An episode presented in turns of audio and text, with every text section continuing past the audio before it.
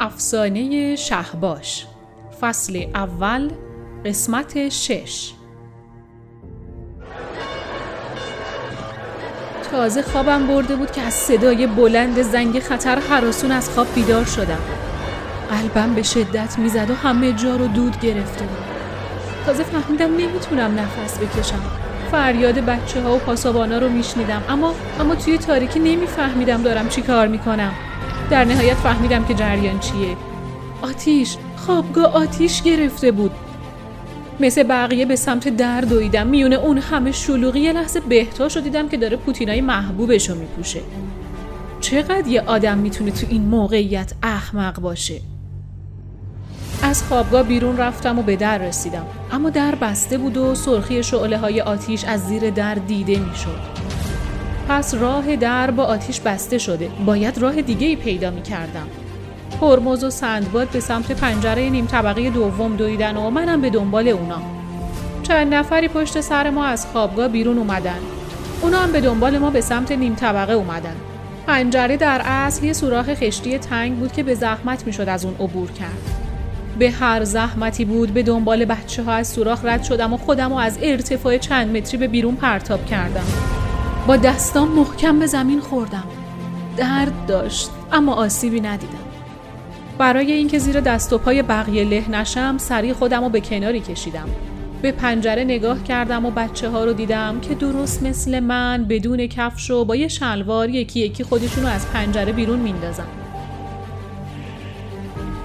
از اون سمت ساختمون آسایشگاه هنوز دود و صدای زنگ میومد اما اما بقیه اعضای گارد و نگهبانا کجا بودند؟ چرا هیچ کس اینجا نبود؟ همه بخت زده و وحشت زده به هم نگاه می کردیم. تو همین لحظه بهتا شدیدم که از سمت در آسایشگاه می اومد. با همون جسته ریز پرچم به دست و با لباس کامل کی وقت کرد لباس بپوشه؟ و چرا از اون سمت؟ مگه در آتیش نگرفته بود؟ قبل از اینکه چیزی بگیم دستور به خط شدن داد. پیر و پاسابانا به آرومی و خندون از پشت سر بهتاش رسیدن. پیر رسید و گفت خب سر دسته اوضاع چطوره؟ بهتاش گفت 18 نفر اینجا هستن قربان. متاسفانه دو نفر توی خوابگاه موندن و ناکار شدن. نتونستن بیان بیرون. پس با یه صدای زنگ و کمی سر صدا و کمی علف تر دو تا تلفات دادید. بد نیست. بعد به سمت ما اومد و گفت چند نفر از اون پنجره خودتون رو به بیرون پرتاب کردید؟ همه دستاشون رو بالا بردن. پیر شروع به قدم زدن کرد. به صورت تک تک ما نگاه کرد و ادامه داد. حالا چند نفر اول به سمت در رفتید؟ من بهتاش و سه نفر دیگه دستامون رو بالا آوردیم. و چند نفر در رو امتحان کردید. ببینید باز میشه یا نه؟ به جز بهتاش همه دستا رو پایین آوردن. اگه امتحان می کردید می دیدید که در قفل نیست و تمام این دودها از اینه. پاسابانا یه کنده نیم سوخته و یه سطل پر از علف و جلومون انداخت. پیر ادامه داد. اینها و یه زنگ. این ذات ترسه. ترس خودش رو پشت دود و سر صدا پنهان می‌کنه. می‌دونید آتیش وقتی خوب بسوزه و حرارت داشته باشه دود نداره. وقتی خبردار میشه که کار خودش رو کرده. دود مال آتیش های دروغیه که حرارتی ندارن اما به جاش تا دلتون بخواد دود می‌کنن. هر وقت فقط دود دیدید نه آتیش ترس به شما حمله می‌کنه و در اولین قدم شما رو به اشتباه ترین راه ممکن می‌بره. اینجوری میشه به جای اینکه در رو امتحان کنید که باز هست یا نه خودتون رو از پنجره بیرون میندازید. شما گول دود و صدای زنگ رو خوردید و باختید. چون اجازه دادید ترس شما رو کنترل کنه. به جای شما تصمیم بگیره. دنبال راه حل کوتاه رفتید نه راه حل درست. این بلاییه که ترس به سر شما میاره سندباد زیر لب گفت آخه چون خواب بودیم اینطوری شد. دقیقا این همون جایی که ترس حمله می‌کنه. وقتی خواب هستید وقتی قفلت کردید وقتی آماده نیستید. همه آدمای عادی بردی ترس میشن و کاری می‌کنن که شما کردید. اما ما اینجا آدم عادی به دردمون نمی‌خوره. اینجا شما یاد می‌گیرید عادی نباشید. که به دل ترس بزنید. از دود و سر صدا رد بشید و منبع دود رو پیدا کنید. همگی شوکه شده بودیم. واقعا مسخره بود اما اما دسته ما به یه زنگ و مقداری دود باخته بود. حالا برگردید به آسایشگاه و استراحت کنید اما امشب رو هیچ وقت فراموش نکنید. این آخرین باری نبود که دود سر صدا زندگی شما رو می‌گیره.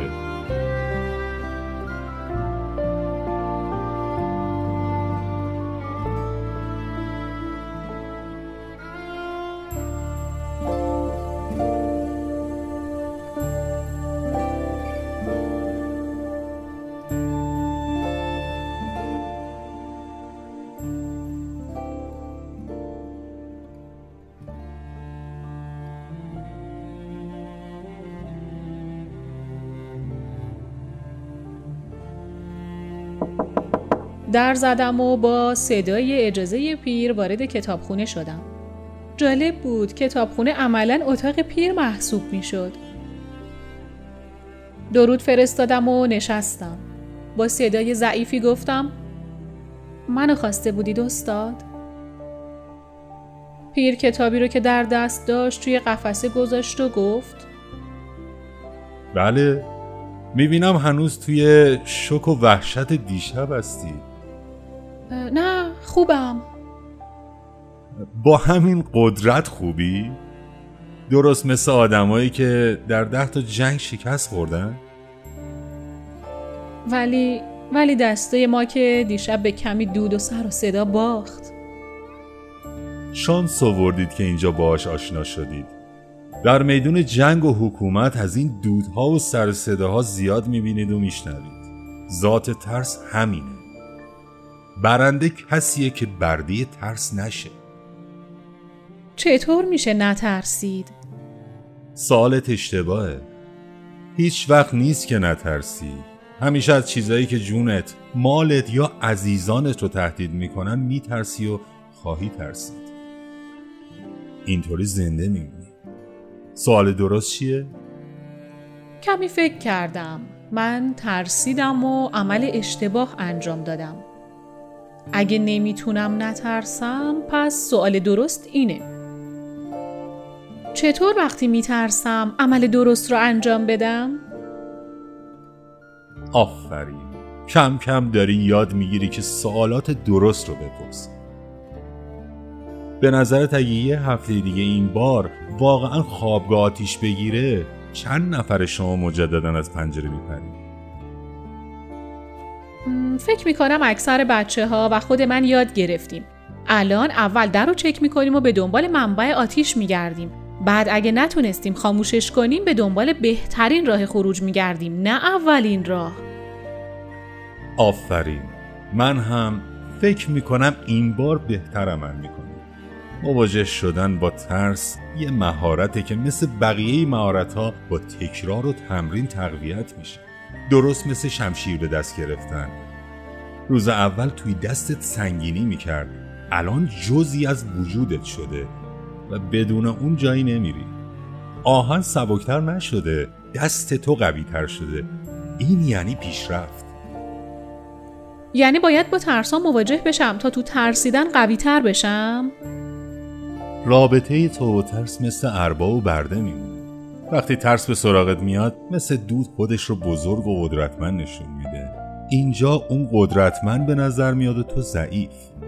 اگه اینجا تسلیم بشی برای همیشه اون میشه ارباب تو برده.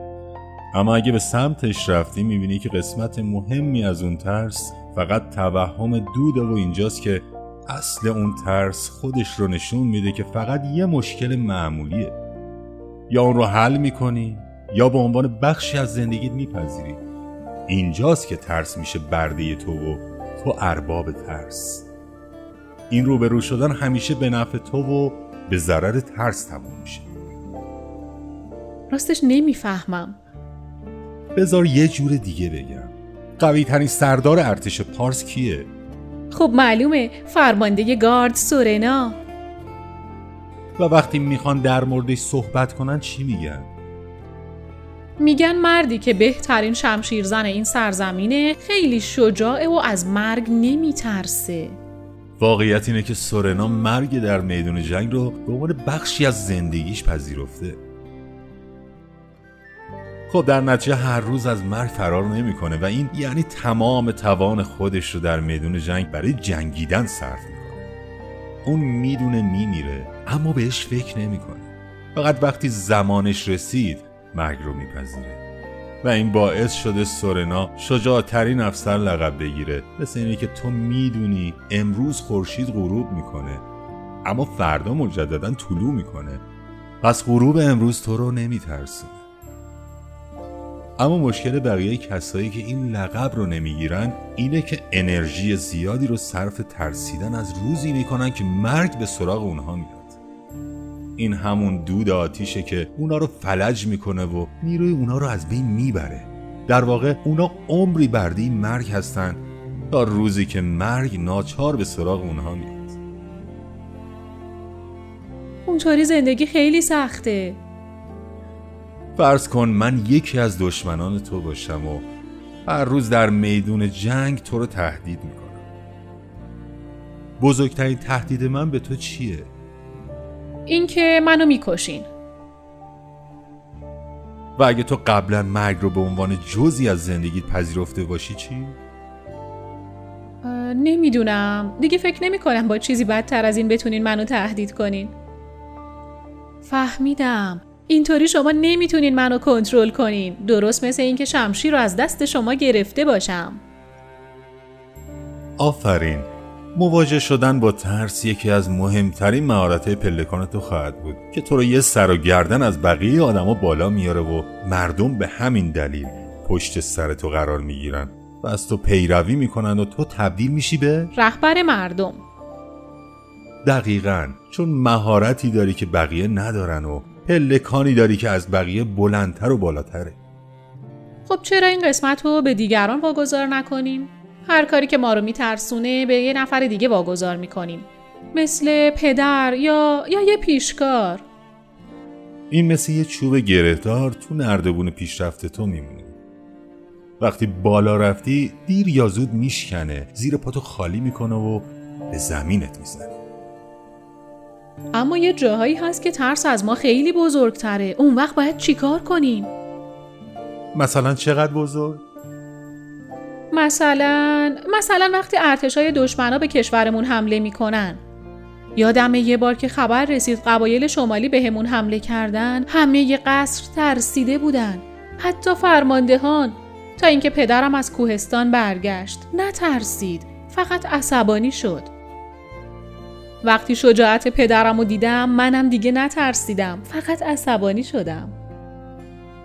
پس تو در یک ترس بزرگ به یه نفر بزرگتر از خود تکیه کردی. آره و اون وقت دیگه نترسیدم. قبل از اون مثل این بود که من قراره به تنهایی در مقابل قبایل وحشی شمالی بیستم. اما بعد انگار من و پدرم از تمام اون لشکر بزرگتر بودیم. پس حتما پدرت هم به کسی بزرگتر از خودش تکیه داره. یعنی چه کسی؟ متوجه نمیشم.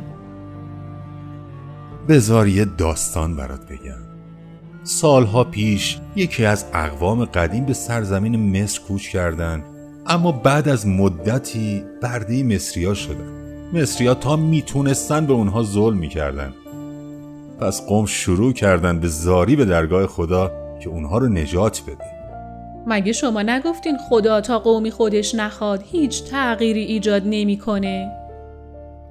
آفرین! دقیقا شاید به همین دلیل گریه اونا 400 سال طول کشید.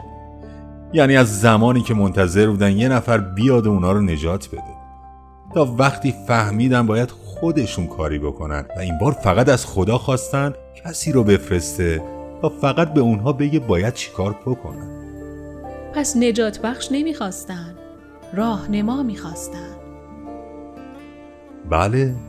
و بعد خداوند دید واقعا این قوم قصد نجات پیدا کردن دارن.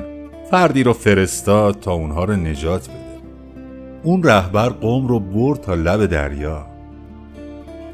در همین زمان پادشاه مصر هم که از رها کردن اونا پشیمون شده بود برای اسیر کردن مجدد به دنبال اونا حرکت کرد و درست جایی به اونا رسید که لب دریا گیر افتاده بودن.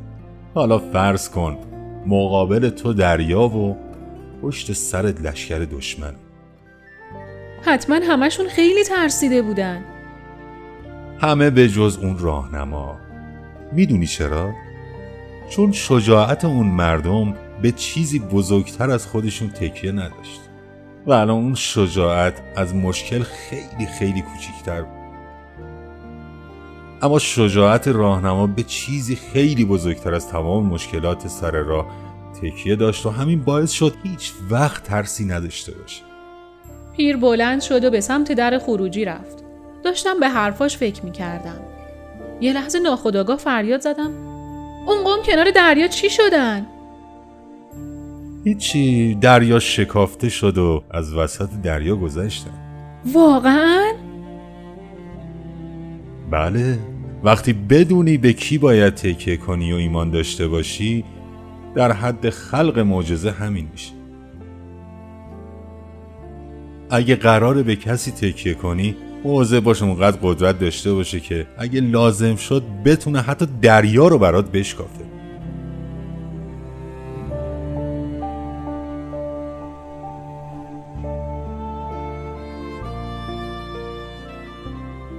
آنچه امروز آموختم. دنبال راه حل کوتاه رفتید نه راه حل درست. این بلاییه که ترس به سر شما میاره. مواجه شدن با ترس یه مهارته که مثل بقیه مهارت ها با تکرار و تمرین تقویت میشه. اگه قراره به کسی تکیه کنی مواظب باش اونقدر قدرت داشته باشه که اگه لازم شد بتونه حتی دریا رو برات بشکافه.